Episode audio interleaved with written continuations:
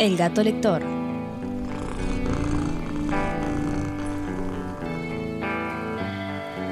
Hoy presentamos La carretera de Ray Bradbury.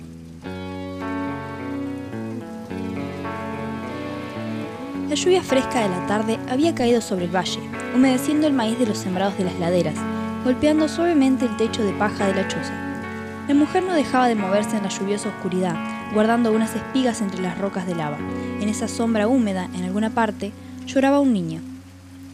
Hernando esperaba que cesara la lluvia, para volver al campo con su arado de rejas de madera. En el fondo del valle hervía el río, espeso y oscuro.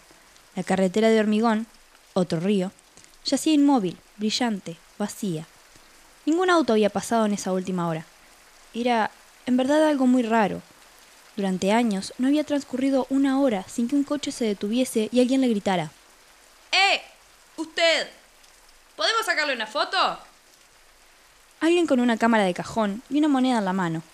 Si Hernando se acercaba lentamente atravesando el campo sin su sombrero, a veces le decían, Ah, eh, será mejor con el sombrero puesto. Y agitaban las manos cubiertas de cosas de oro que decían la hora o identificaban a sus dueños, o que no hacían nada sino parpadear a la luz del sol como ojos de una serpiente. Así que Hernando se volvía a recoger el sombrero. ¿Pasa algo, Hernando? le dijo su mujer. Sí. El camino. Ha ocurrido algo importante. Bastante importante. No pasa ningún auto. Hernando se alejó de la cabaña, con movimientos lentos y fáciles. La lluvia le lavaba los zapatos de paja trenzados y gruesas suelas de goma. Recordó otra vez claramente el día en que consiguió sus zapatos.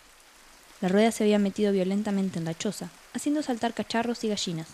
Había venido sola, rodando rápidamente. El coche de donde venía la rueda siguió corriendo hasta la curva y se detuvo un instante, con los faros encendidos, antes de lanzarse hacia las aguas. El automóvil aún estaba allí. Se lo podía ver los días de buen tiempo, cuando el río fluía más lentamente y las aguas barrosas se aclaraban. El coche yacía en el fondo del río con sus metales brillantes, largo, bajo y lujoso. Pero luego el barro subía de nuevo y ya no se lo podía ver. Al día siguiente, Hernando cortó la rueda y se hizo un par de suelas de goma. Hernando llegó al borde del camino.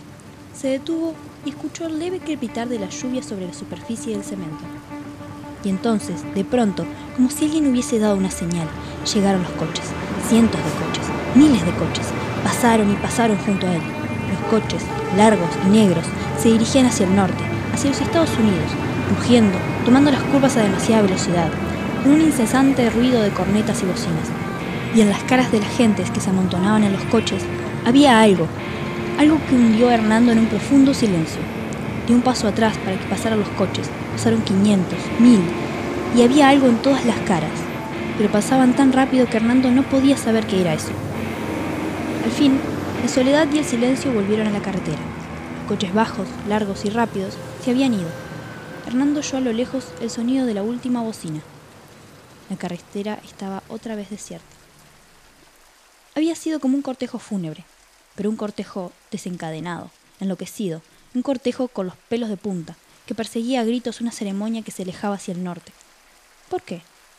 Hernando sacudió la cabeza y se frotó suavemente las manos contra los costados del cuerpo. Y ahora, completamente solo, apareció el último coche. Era verdaderamente algo último. Desde la montaña, camino abajo, bajo la fría llovizna, lanzando grandes nubes de vapor, venía un viejo Ford, con toda la rapidez que era capaz. Hernando creyó que el coche iba a deshacerse en cualquier momento. Cuando vio a Hernando, el viejo Ford se detuvo, cubierto de barro y óxido. El radiador hervía furiosamente. ¿Nos da un poco de agua? Por favor, señor. El conductor era un hombre joven, de unos 20 años de edad. Vestía un suéter amarillo, una camisa blanca de cuello abierto y pantalones grises. La lluvia caía sobre el coche sin capota, mojando al joven conductor y a las cinco muchachas apretadas en los asientos. Todas eran muy bonitas. El joven y las muchachas se protegían de la lluvia con periódicos viejos, pero la lluvia llegaba hasta ellos, empapando los hermosos vestidos, empapando al muchacho. El muchacho tenía los cabellos aplastados por la lluvia, pero nadie parecía preocuparse, nadie se quejaba, y era raro. Esta gente siempre andaban quejándose de la lluvia, el calor, la hora, el frío, la distancia. Hernando sintió con un movimiento de cabeza. Les traeré agua. Rápido, por favor, susurró una muchacha con la voz muy aguda y llena de temor. La muchacha no parecía impaciente, sino asustada. Hernando, ante tales pedidos, solía caminar aún más lentamente que de costumbre, pero ahora, y por primera vez, echó a correr.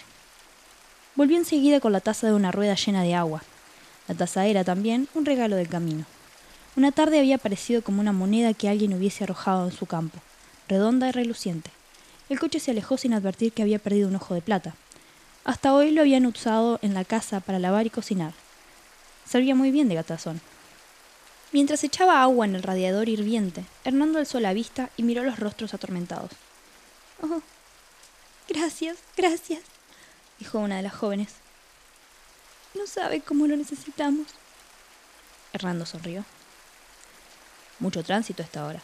Todos en la misma dirección, el norte. No quiso decir nada de que pudiese molestarlos, pero cuando volvió a mirar, ahí estaban las muchachas, inmóviles bajo la lluvia, llorando. Lloraban con fuerza, y el joven trataba de hacerlas callar, tomándolas por los hombros y sacudiéndolas suavemente, una a una. Pero las muchachas con los periódicos sobre las cabezas y los labios temblorosos y los ojos cerrados y los rostros sin color siguieron llorando, algunas a gritos, otras más débilmente. Hernando las miró, con la taza vacía en la mano. No quise decir nada malo, señor, se disculpó. Está bien, dijo el joven. ¿Qué pasa, señor? ¿No oído? replicó el muchacho, y volviéndose hacia Hernando y haciendo el volante con una mano, se inclinó hacia él. Ha empezado. No era una buena noticia. Las muchachas lloraron aún más fuerte que antes, olvidándose de los periódicos, dejando que la lluvia cayera y se mezclara con las lágrimas. Hernando se enderezó, echó el resto del agua en el radiador, miró el cielo, ennegrecido por la tormenta, miró el río tumultuoso, sintió el asfalto bajo los pies. Se acercó a la portezuela, el joven extendió una mano y le dio un peso. No. Hernando se lo devolvió. Es un placer. Gracias. Es usted tan bueno, dijo una muchacha sin dejar de sollozar. Oh, mamá, papá. Quisiera estar en casa. Como quisiera estar en casa. Mamá, papá. Y las otras muchachas se unieron a ella. No he oído nada, señor, dijo Hernando tranquilamente. La guerra, dijo el hombre como si todos fuesen sordos. Ha empezado la guerra atómica, el fin del mundo. Hernando no dijo nada. Gracias. Muchas gracias por su ayuda. Adiós, dijo el joven. Adiós, dijeron las muchachas bajo la lluvia sin mirarlo. Hernando se quedó allí, inmóvil, mientras el coche se ponía en marcha y se alejaba por el valle con un ruido de hierros viejos. Al fin ese último coche desapareció también, con los periódicos abiertos como alas temblorosas sobre las cabezas de las mujeres. Hernando no se movía durante un rato. La lluvia helada le resbalaba por las mejillas y a lo largo de los dedos, y le entraban los pantalones de arpillera. Retuvo el aliento y esperó, con el cuerpo duro y tenso. Miró la carretera, pero ya nada se movía. Pensó que seguiría así durante mucho, mucho tiempo. La lluvia dejó de caer.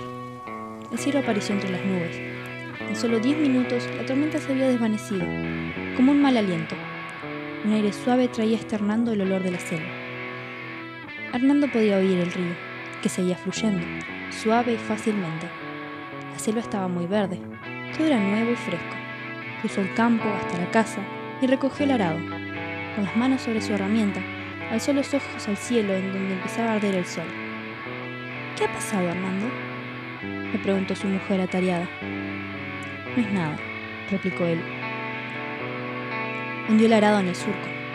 Llamó a su burro y juntos se alejaron bajo el cielo claro, por las tierras de labranza que bañaban el río de aguas profundas. ¿A qué llamarán el mundo? se preguntó Hernando.